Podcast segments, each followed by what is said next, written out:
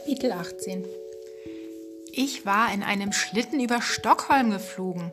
Als ich am folgenden Nachmittag in Miriams Küche saß, kam es mir immer noch total unwirklich vor.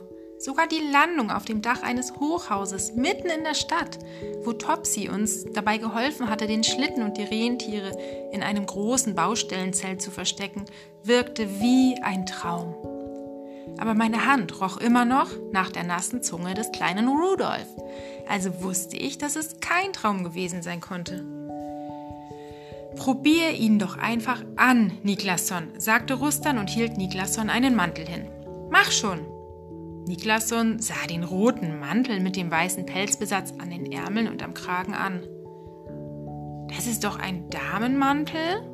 Nein, Niklasson, das ist kein Damenmantel, seufzte Miriam. Das ist ein schöner, warmer Mantel, genau in deiner Größe. Niklasson zog den Mantel widerstrebend über, aber er passte tatsächlich nicht. Er war viel zu lang und hing wie ein Sack an ihm herunter. Du wirst schon noch hineinwachsen, versicherte Miriam und legte den Mantel in die Tüte zu den Fellstiefeln, die er schon anprobiert hatte.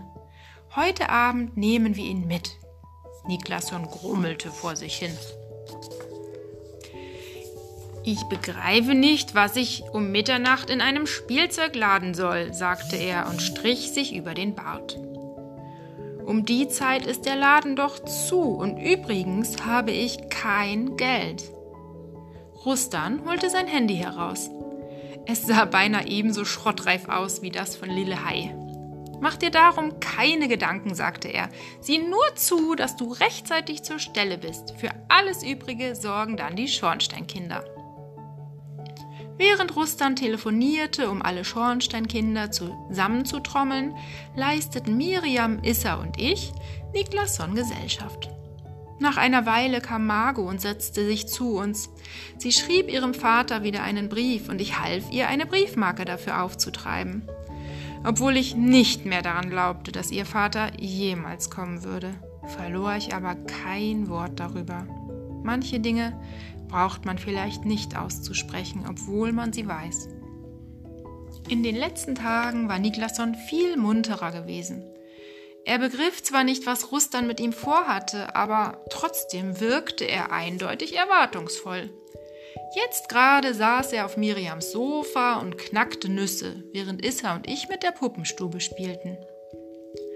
Seltsam, sagte Niklasson. Den ganzen Tag schon geht mir eine Melodie im Kopf herum. So ungefähr. Dann summte er ein Lied, das ich wiedererkannte. Mama küsst den Weihnachtsmann na, Niklasson, das wirst du irgendwo im Radio gehört haben, bemerkte Miriam und zwinkerte mir zu. Nun halt erstmal deinen Mittagsschlaf und nachher gibt's noch einen Teller Brei, bevor wir uns auf den Weg machen. Und damit drückte sie ihm einen Kuss auf seine große Nase, die fast so rot war wie die von Rudolf.